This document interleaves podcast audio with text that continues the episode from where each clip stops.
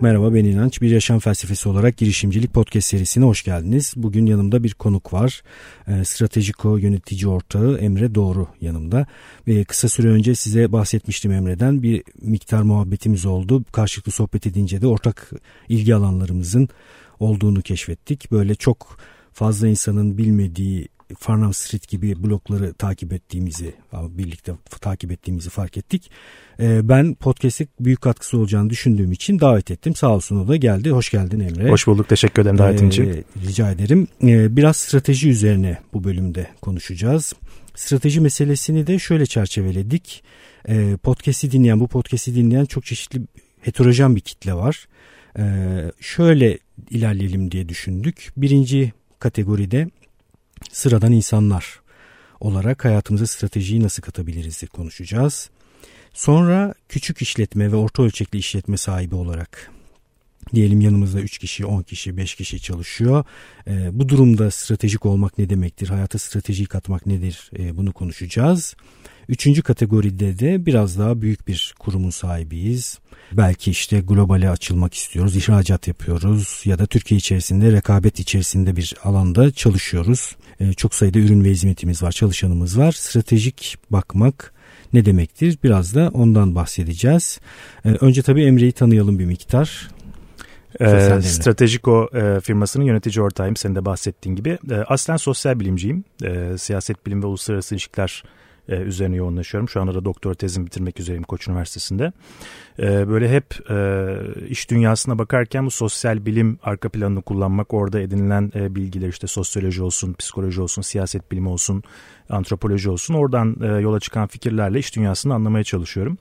E, ve çok da keyif alıyorum bundan. Daha çok fikirler ve fikirlerin e, uygulanabilir olması e, beni çok heyecanlandırıyor. E, sen de bu evet bu kaldıraç gücü yüksek fikirlere sen de çok değer evet. veriyorsun bildiğim kadarıyla. Evet özellikle e, fikirlerin uygulanabilir olması bunların sonuçlarını da görmek tabii ki. E, çünkü Hani e, çok söylenir çok iyi fikirler var evet ama e, bunların nasıl uygulanacağını e, belirlemek ve bunların sonuçlarını görmek de e, bir o kadar keyifli. E, dolayısıyla e, e, seninle de tanışmış olmaktan ayrıca memnunum. Ben de aynı şekilde. E, sen de bu fikirle e, ortaya bir ürün ve hizmet çıkarma arasındaki köprüyle ilgilenenlerden birisin. O köprüyü daha hızlı nasıl kurarız, daha etkili nasıl kurarız bu meselelere biraz da sosyal bilim penceresinden bakarak cevap vermeye çalışıyorsun. Şimdi o zaman ilk soruya dönelim. E, strateji senin derin okumalar yaptığın bir alan. Stratejik odada zaten strateji alanında yoğun çalışmalar yürütüyorsunuz. E, ben de bazı çalışmaların içerisine gireceğim bu arada Stratejiko'yla da bir işbirliği geliştireceğiz. Öyle bir e, konuşmamız var. E, ilk kategoriye bakacak olduğumuzda yani ne bileyim bir öğrenci olabilir. Üniversitede şu anda okumakta olan bir, bir, bir genç olabilir. Ya da kurumsalda çalışan, belki işini bırakmak isteyen, yeni yeni bir işe kalkışmak isteyen biri olabilir. Ya da evde böyle oturup fikirler düşünen, hiçbir şey yapmayan, operasyona geçmeyen biri olabilir. Hani denir ya. Zaman şey, zaman çoğumuzun olduğu gibi. Aynen zaman zaman çoğumuzun olduğu gibi. Bu insanlara stratejiyi hayatlarına sokmak açısından ne gibi şeyler söyleyebilirsin? Aslında belki hani stratejiyle ilgili e, yanlış bilinen şeyler diye başlamak e, da e, ilginç olabilir. Hı hı. Hani stratejiyle ilgili genellikle e, bugüne kadar birçok yerde konuşulan şeyler A noktasındayım, B noktasına gideceğim, buraya nasıl gideceğim e, gibi sorular vardır. Ama baktığımız zaman bu e, biraz da artık geçmiş yıllarda e, kalmış stratejik planlamanın bir sorusudur. E, dolayısıyla stratejik planlama ile stratejiyi birbirinden ayırmamız gerekiyor. İşte Çok her güzel. sabah kalktığımız zaman e, işte bir öğrenci örnek alalım. E, bugün evdeyim okula gideceğim. En kolay ve en ucuz yoldan nasıl gidebilirim? Büyük ihtimalle soru bu. E, fakat e, özellikle geçtiğimiz yıllarda yapılan araştırmalar, e, bu konuda yazılanlar, e, gelişen teoriler açısından baktığımızda aslında doğru soru buradayım e, ve B noktasına gideceğim, nasıl gideceğim sorusu değil. Ben gerçekten B noktasına gitmeli miyim sorusu. İlk, yani evet, ilk soru bu olmalı. Ee, veya A noktasında mıyım gerçekten yoksa A noktasında olduğumu zannediyorum. O, o da güzel ee, bir soru şu bu Da, bu biraz da kişisel farkındalıkla ilgili. Değil mi? Evet insan bazen kendi kurum olarak da olabilir, kişi olarak da olabilir. Bulunduğu noktayı da yanlış tarif edebiliyor. Ben onu e, biraz şöyle anlatmıştım e, başlama noktasının doğru olmaması durumunda da sıkıntılar çıkabiliyor. Hatta yakın dönemde Paul Graham'den bir şeyler okuyorum. Orada bir alıntı yapmış. E, Zen ve motos, e, motosiklet bakım sanatı kitabından. Mesela şunu söylüyor. Mükemmel bir tablo yapmanın yolunun ne olduğunu biliyor musunuz? e, çok kolay. Önce kendini mükemmel yap sonra da doğal bir şekilde boyama Hı-hı. yap diyor mesela. Evet. Dolayısıyla başladığımız noktayı sorgulamak da çok değerli. Kesinlikle. E, dolayısıyla aslında strateji, stratejik düşünmeyle ilgili ilk adımlar atılırken belki e, şu soruyla başlamak lazım. Ben doğru şeyi yapıyor muyum? Ve doğru yaptığımı nereden bileceğim? E, bu çok önemli çünkü e, hani yanlış şeyleri doğru bir şekilde yapmak e, bize hiçbir e, fayda sağlamıyor. Sadece gideceğiniz yanlış yola daha hızlı bir yoldan ve daha etkin bir yoldan gitmiş oluyorsunuz. Dra şey Drucker'ın Drucker'ın sözüdür evet. Yanlı, e, doğru şey e, bir şeyleri doğru yapmak değil doğru şeyleri, şeyleri yapmak. yapmak ee, evet. Dolayısıyla e, öncelikle gerçekten doğru yolda mıyım ve doğru olup olmadığını nereden bileceğim? Bunu çok iyi bir şekilde anlamak lazım. Tabi bunu da anlamak için bence en kritik konulardan birisi size bu konuda e, geri bildirim verebilecek bir çalışma ortamında bir sosyal ortamda olmak gerekiyor. Yani gerçekten fikir özgürlüğünün olduğu şirketlerde, ülkelerde hatta e, ve o farklılıkların diversity'nin olduğu yerlerde gelişimi bu şekilde görüyorsunuz. Çünkü gerek şirket yöneticileri, gerek ülke yöneticileri farklı fikirlerle tanıştıkça ve bunları değerlendirdikçe e, ve doğru e, yolda olduklarına kanaat getirdikçe gerçekten doğru adımları atıyorlar. E, Elon Musk e, Körfez ülkelerinden birisinde e, Government Summit e, hükümet zirvesi diye bir zirve düzenlenmişti. Dubai'deydi zannediyorum. E, birebir bir e, işte panel konuşmasıydı e, ve yaşadığı yaşadığı en büyük zorluğu sordular kendisine. O da bayağı bir düşündü aslında bakarsanız. Böyle hemen cevap vermedi. Böyle tavana baktı Kesinlikle uzun tonla zorluk yaşamıştır Yaşamıştır ama en temelde şunu söyledi. Dedi ki yani bir süre sonra özellikle tabii Elon Musk gibi böyle e, işte bir e, kamusal figür olduğunuzda bu kadar işte üzerinde yazılan çizilen birisi olduğunuzda e, insanların size geri bildirim vermesi gitgide zorlaşıyor. Oo çok doğru, çok güzel. Ee, ve e, gerçekten doğru şey mi yapıyorum? Zaman zaman bilemiyorum. Dolayısıyla e, o hep hani duyargaları açık tutmak, gerçekten e, insanların e, bize en e, dürüstçe, en açık fikirlilikle e, bize bilgi verdiklerini biliyor olmak e, sanıyorum doğru stratejik kararlar almanın e, en temel koşullarından birisi. Dolayısıyla e, hani üniversiteye gidecek, e, işte evden çıkıp üniversitesine derse gidecek bir öğrencinin e, belki de ilk sorması gereken soru şu. Hani ben e, gerçekten doğru bir karar mı alıyorum bugün okula giderek yoksa onun yerine başka bir şey yapar, yaparak rakiplerime göre ya da diğerlerine göre daha fazla değer yaratabilir miyim?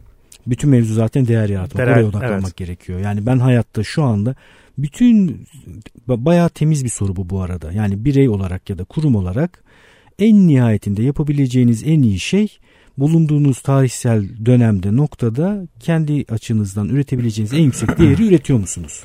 Kesinlikle. Bunun için de bir başka şey, şunu söyleyebiliriz herhalde seçenek oluşturmuş olmak gerekiyor bir kere. Hı hı. Seçenekler arasından seçince biraz daha en azından e, bir şeyleri seçmiş oluyorsun. Evet. Öbür türlü önüne ne gelirse ona razı olmuş bir biri olarak hayatına devam edebiliyorsun. Kesinlikle. Bu konuyla ilgili belki şu da söylenebilir. Hani hem e, seçenekleri oluşturma hem de farklı düşünceleri bir araya getirme ile ilgili. E, rahmetli İshak Alato'nun e, e, otobiyografisinde geçer.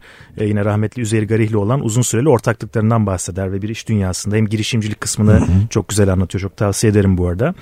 Kitabın adı ne? Neydi bu arada? E, lüzumsuz adam. Lüzumsuz Sonra adam. ikincisi ikincisi çıktı onun o da lüzumlu adam diye. Ben okumadım ikisini ee, de okurum. Lüzumsuz çok, daha çok ilgili çekti çok, bu arada. Ya, evet evet çok da e, içtenlikle anlatıyor gerçekten. Orada e, hem bence e, girişimcilikle ilgili e, e, hem de e, inovasyona da ilgili aslında o dönem açısından da bakarsak çok iyi fikirler var ama beni en çok etkileyen fikirlerden birisi de şu olmuştu. Üzeyir Garih'le olan ortaklıklarından bahsederken hani nasıl hep farklı düşünceleri bir araya getirebildiklerini ve bunlar üzerinden nasıl bir uzlaşma sağladıklarını hep anlatırdı ve şöyle diyor. E, iki insan e, sürekli aynı şeyi düşünüyorsa birisi gereksizdir. Evet çok doğru. Dolayısıyla bu da e, değer yaratma e, açısından önemli bir konu bence. İki insanın da kendi düşünceleriyle bir değer yaratması gerekiyor. Çok güzel. Bunu yapmaya çalışınca da e, arada tartışmalar, çatışmalar olabilir. Zaten çatışma sanatta da çok bereketli bir şeydir, kıymetli bir şeydir. Yani hı hı. hayatımızdan çıkarmamamız gerekir. O halde şöyle söyleyebiliriz. Kişi olarak öncelikle ben kendimle de çatışmaya devam edeceğim. Bir de etrafımda da benimle çatışan ya da Hı-hı. zenginlik sunan farklı farklı insanlar olacak. Herkes benim gibi yaşıyor, benim gibi düşünüyorsa zaten bir süre sonra tıkanmaya başlıyor. Kesinlikle. Ben burada okumayı çok önemli buluyorum. İkimizin de kullandığı kaldıraçlardan birisi. Hı-hı. Çünkü hemen yakın çevremizdeki insanların dışında ve oldukça iyi zihinlerin düşüncelerine ulaşabiliyoruz bu sayede. Hı-hı. Böyle soruyorum kendime önce. Yani ben bir kere bulunduğum noktada doğru şeylerimi yapıyorum. Evet. Başlangıç noktası olarak evet. bunu sorgulayabiliriz. Hı-hı. Güzel. Ee, şimdi ikinci kategoriye geçelim. Tamam. Yani küçük bir işletmem var. Hı-hı. Ve işte 5-10 kişiyi yönetmeye çalışıyorum. O büyüklükte diyelim. Ee, genelde bu tarz bu arada kobiler hayat ve ekonomik mücadele içerisinde kaybolup gidiyorlar. Hı hı. Yani ne kadar yüksek ekonomi üretirsek o kadar iyi diye düşünüyorlar ama gelecek perspektifiyle bakmadıkları için de bir süre sonra boğulmaya başlıyorlar. Hı hı. Bu insanların hayatına stratejiyi nasıl sokabiliriz? Ee, sanıyorum şuradan sokabiliriz birinci konu. Ee, özellikle son yapılan araştırmalar da e, bunu gösteriyor. Ee, yine aslında hani stratejik düşünme ilk aşamada sorduğumuz soruyu belki sorarak biz e, doğru sektörde miyiz? Doğru bir işin içerisinde miyiz? Çünkü e, yapılan bütün araştırmalar şunu gösteriyor ki aslına bakarsanız bir şirketin e, başarılı olmasını sağlayan en temel faktörlerden birisi e, kendi bulunduğu iş alanındaki doğru trendi yakalayıp, yakalayıp yakalayamaması. Güzel. Eğer doğru bir trendin üzerinde doğru bir dalga diyelim buna. Bir Hı-hı. dalga geliyor. Siz bu dalganın üzerinde surf yapabiliyorsanız ama iyi ama kötü düşe kalka surf yapabiliyorsanız yine bir yere doğru gidiyorsunuz. Ee, ama eğer yakalayamıyorsanız e, o dalgaya karşı mücadele etmek gerçekten çok zor. Çok fazla efor istiyor, çok fazla kaynak istiyor ve büyük çoğunlukla da kaybediyorsunuz zaten. Çok güzel bir şey söylüyorsun. Yani bulunduğumuz noktada aslında biraz dalgaları takip etmemiz Kesinlikle. gerekiyor değil mi? Evet. Fakat buradaki sorun şu. Ee, birçok işletme benim gördüğüm hem e, araştırmalardan hem de danışmanlık verdiğimiz şirketlerden birçok işletmede gördüğüm çok fazla içe dönük çalışıyor işletmeler ve özellikle yöneticiler de çok fazla içe odaklı. İçe odaklıdan kastımız nedir? İçe odaklıdan kastımız şirket içerisindeki sorunlar, bürokrasi, e, süreçler, bunun gibi konular tabii ki bunlar çok önemli. Yani kurumların kendilerini sürekli e, geliştirmeleri, süreçlerini iyileştirmeleri tabii ki çok önemli. Ama bu eğer sizin dış dünyaya şöyle bir e, hani sırtınızı e, böyle dayayıp gözlerinizi tavana dikip ya dışarı, dışarıda neler oluyor? Hani rakiplerim neler yapıyor? E, sektördeki gelişmeler neler, inovasyonlar neler, e, çalışan beklentileri nasıl değişiyor, e, yeni gelen nesil benden neler bekleyecek, müşteri beklentileri nasıl değişiyor gibi kendinize bu soruları sormazsanız ve bu değişen koşullara nasıl adapte olacağınızı hatta mümkünse bu koşulların ötesine geçip e, belki de o koşullara liderlik eden bir firma olacağınızı düşünmezseniz gerçekten bir süre sonra e, işte böyle içine dönük e, kendi kendini yiyip bitiren bir kurum haline dönüyorsunuz. Çok güzel. Benim de kurumsal deneyimimde e, kurum kültürü çalışmalarında özellikle gözlemlediğim noktalardan birisi budur. Dışarıda uğraşacak şeyi olmayan kurumlar kendi kendilerini yemeye başlıyorlar. Yani yapacak işi olmayan çalışanlar, vizyonu olmayan kurumlar, kendilerine yakıcı bir problem bulup iyi bir değer üretmeye başlamamış olan yapılar bu kişi bile olabilir. Kişi için de aynı şeyi evet. söyleyebiliriz. Yani bir insan değer üretmeye başlamadıysa, bir takım faydalar üretmiyorsa kendi kendini yemeye başlıyor. Ee, onun için güzel bir şey söylüyorsun. Fazla içeriye dönmek yerine öncelikle dalga yakalama konusu önemli. Evet. Bir dalganın altında kalmamaya çalış. Hı hı. En azından ya da yapabiliyorsan surf tahtanın üzerine atabileceğin bir dalga yakalamaya çalış. Kesinlikle. Peki üçüncü bloğumuz hı hı biraz daha böyle işte e, artık süreçleri olan, yapıları olan, belki bir yerleşik bürokrasisi olan, e, bir rekabetin içerisinde çalışmakta olan, e, belki köklü çalışan bir takım büyük kurumlara stratejik açıdan ne önerebiliriz? Yani gündem gündemi takip eden biri olarak soruyorum bunu sana.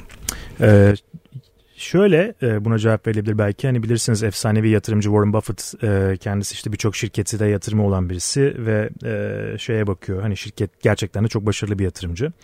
E, öncelikle hani yöneticiler e, iyi bir yöneticiyi nasıl anlarsınız sorusuna e, ABC'ye bakarım e, diye cevap veriyor. ABC de İngilizce karşılığı arrogance yani kibir, bürokrasi e, ve complacency yani rehavet.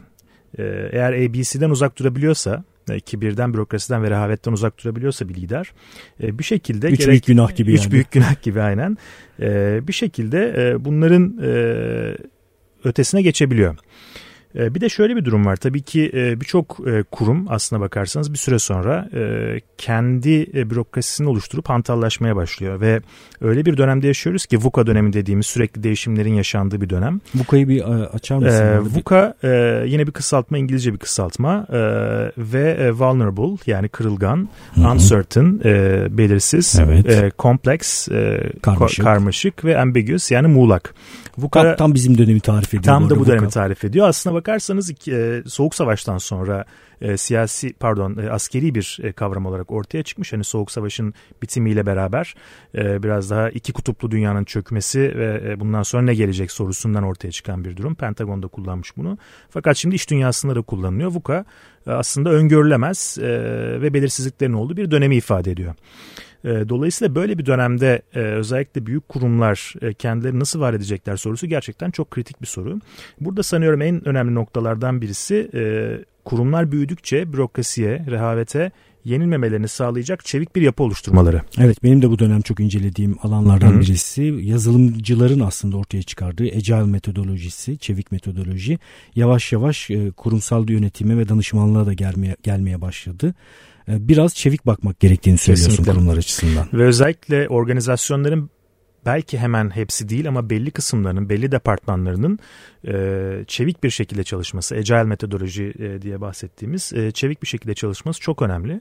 Bu ne gibi faydalar sağlıyor diye baktığım zaman aslında yani işte birçok kurumda duyduğumuz sözler vardır. Özellikle bahsettiğin şekilde e, küreselleşen büyük firmalarda işte e, departmanlar birbiriyle e, çalışmıyor. Kurum içi iletişim azalmış durumda. Gri İnovas- bölgeler var, var. Karar verilemeyen noktalar e, var. İnovatif e, kapasitemiz azaldı. Çalışanların beklentilerini karşılayamıyoruz gibi gibi birçok soru var. E, aslında Agile dediğimiz yöntem e, bunların birçoğuna cevap verme potansiyeline sahip bir yöntem iyi uygulanırsa. Ben orada şöyle düşünüyorum bu arada Emre. E, büyük kurumlar, büyük yapılar bir dönem idare ettiler. Hı hı. Yani şunu yaptılar. İnsanlardan alabilecekleri optimum verimi almaya çalışarak çok yüksek verim almaya ihtiyaçları yoktu. Hı hı. Bir takım hantal yapılarla bir takım değerleri üretebildiler. Ama şu anda insanlardan yüksek verim almaları gerekiyor ve bahsettiğimiz bu çevik yapılar insanların insanı insan yapan özelliklerini kullanmasını sağlayan yapılar. Yaratıcılık Kesinlikle. özelliklerini, anlık karar alma becerilerini, otonomi sağlıyorlar. Bir de üç, bir üçlü vardır. E, Pink'in kitabındaydı galiba. Otonomi Mastery Purpose yani hı hı. kişi ne zaman motivasyonu yüksek hale geliyor? Otonom olursa, ustalık ve beceri kazanırsa bir de yüksek bir amacı olursa. Hı hı. Ecel yapılar biraz bunun daha kolay sağlanmasını bize imkan olarak veriyor diye Evet mesela e, bir insan kaynakları sürecini e, çevik yöntemle yeniden tasarlayabilirsiniz. E, bir çalışanın e, çalışan tasarımını baştan tasarlayabilirsiniz. Bir iş geliştirme departmanı mesela şu anda çalıştığımız konulardan birisi. Hı hı. Bir iş geliştirme departmanı bütün şirket olmasa bile böyle departmanları e, çevik yöntemle tasarlayıp e, yeniden oluşturmak mümkün ve e, Sonra güzel de bir deneme oluyor bu. Virüs gibi zaten yayılacaktır değil mi? Kesinlikle yani evet. Bir yerde başarı oluşursa üst yönetim de buna güvenmiş oluyor. Evet. Önce küçük bir risk alıyor bir tür aslında bizim e, şey dünyasına bakacak olursak startup dünyasına bir prototiple, bir pilot çalışmayla başlamış oluyorsun. Evet. Fazla büyük risk almadan ama başarıya ulaşırsa da bunu daha sonra kurumun diğer alanlarına da yaymak mümkün. Hı hı. Çok güzel. Bir de tabii ki e, bu alanda çok okuduğunu bildiğim için e, bu strateji oturumunu şöyle kapatalım. Birkaç tane kitap önerecek olsan stratejiyle ilgili 2-3 tane olabilir mesela. Ee, yani şunlar okunmalıdır bence dediğin kitaplar nelerdir diye sana sorsam. E, stratejiyle ilgili okunması gereken bence ilk kitaplardan birisi e, Rummelt'ın Good Strategy, Bad Strategy kitabı. Evet, evet, e, iyi strateji, kötü strateji kitabı. Orada gerçekten insanların e, strateji zannettiği birçok şeyin neden strateji olmadığını e, e, dan bu, bahsediyor. Bu da çok önemli bu arada. Evet. Neyin strateji olmadığını anlamak. Evet. Türkçe'ye çevrildi mi bu arada kitap? Biliyor ee, Bilmiyorum e, bakmak lazım. Evet bakmak. Ben bu podcast'te önce İngilizce öğrenin diye herkese ısrarla deli gibi day- dayatmamın nedeni bu. E, çevrilmemiş olabilir. Çevrilmemesi şu demek okuyamamanız demek. Okuyamamanız şu demek strateji alanında çok önemli eserlerden bir tanesine ulaşamamanız demek diye ayrı yine bir not düşmüş olalım. Ee, diğer bir kitap önermek istediğim e, Sloan'ın e, Stratejik Düşünme kitabı Thinking Strategically e, kitabı. Çok güzel. E, burada da e, bu kitabı okuduğumda şunu fark etmiştim aslında. E, Birçok insan e, stratejik düşünmenin zahmetine katlanmadan bir stratejiye sahip olmak istiyor. Ee, hani bir tür bir, formül gibi bir, ya da bir, bir formül. süreç gibi değil mi? evet, evet. Yani makinenin şurasından basayım işte aşağıdan evet, strateji çıksın. Evet. Gibi. Ama işte öyle olsa zaten e, tanım gereği adı strateji olmaz. Evet. Çünkü e, hani e, bunu işte bir bardak satın alır gibi zaten bir strateji satın alabiliyorsanız başka birisi de gider bunu satın alır piyasanın dinamikleri gereği. Dolayısıyla siz oradan bir değer elde edemiyor olursunuz. E, o nedenle e, o stratejik düşünme üzerine kafa yorup onu e, incelemek bence o kitap da e, çok kritik. Çok güzel oradaki bireysel olarak kişisel olarak da bu e, kasımızı nasıl geliştireceğimizi de biraz anlatıyor. Hı hı. En nihayetinde bir tür stratejik stratejik pozisyon tutmuş biri gibi yaşamak gerekiyor. Yani bir Hı-hı. varoluş biçimi stratejik olmak evet. aslında. O varoluş biçimine geçmek değerli olan e, stratejiler, stratejik planlar da bunun bir çıktısı. Çıktısı kesinlikle. E, öbür türlü ben kamuda çalıştığım dönemde çok rastlamışımdır. Copy paste yoluyla stratejik plan yazan belediyeler mi ararsın? E, başkasının stratejik planını hayata geçirmeye çalışanı mı ararsın? Başka bir danışman kuruma doğrudan plan yazdıranı mı ararsın? Hı hı. Halbuki plan ve metin o sürecin çıktısı. Hı hı. Değerli olan o sürecin kendisi. Kendisi düşünme. Ee, geçen seninle görüştüğümüzde e, bir söz söyledin. Hala da düşünüyorum onu. E, düşünmek bedava değil aslında dedin. E, çok doğru. Yani evet. e, düşünme e, gerçekten zahmet isteyen bir şey ve sanıyorum birçok insan da bu zahmete katlanmadan bir strateji sahibi olmak istiyor. O da çok mümkün değil. Evet. Çok güzel. Çok teşekkürler. Rica ederim. Sohbet çok keyifliydi benim için de. geçti benim için de harika. E, bu podcast bölümünde geçen kişilere, kitaplara, linklere, isimlere inançayar.com podcast sekmesinden ulaşabilirsiniz. İnançetfikritesat.com'a e-posta göndererek e, soru sorabilirsiniz, fikirlerinizden bahsedebilirsiniz. Tekrar görüşmek üzere diyorum. E, Emre ile bir bölüm daha e, kayıt yapacağız. E, bir sonraki bölümde de Emre'yi dinleyebileceksiniz. Görüşmek üzere.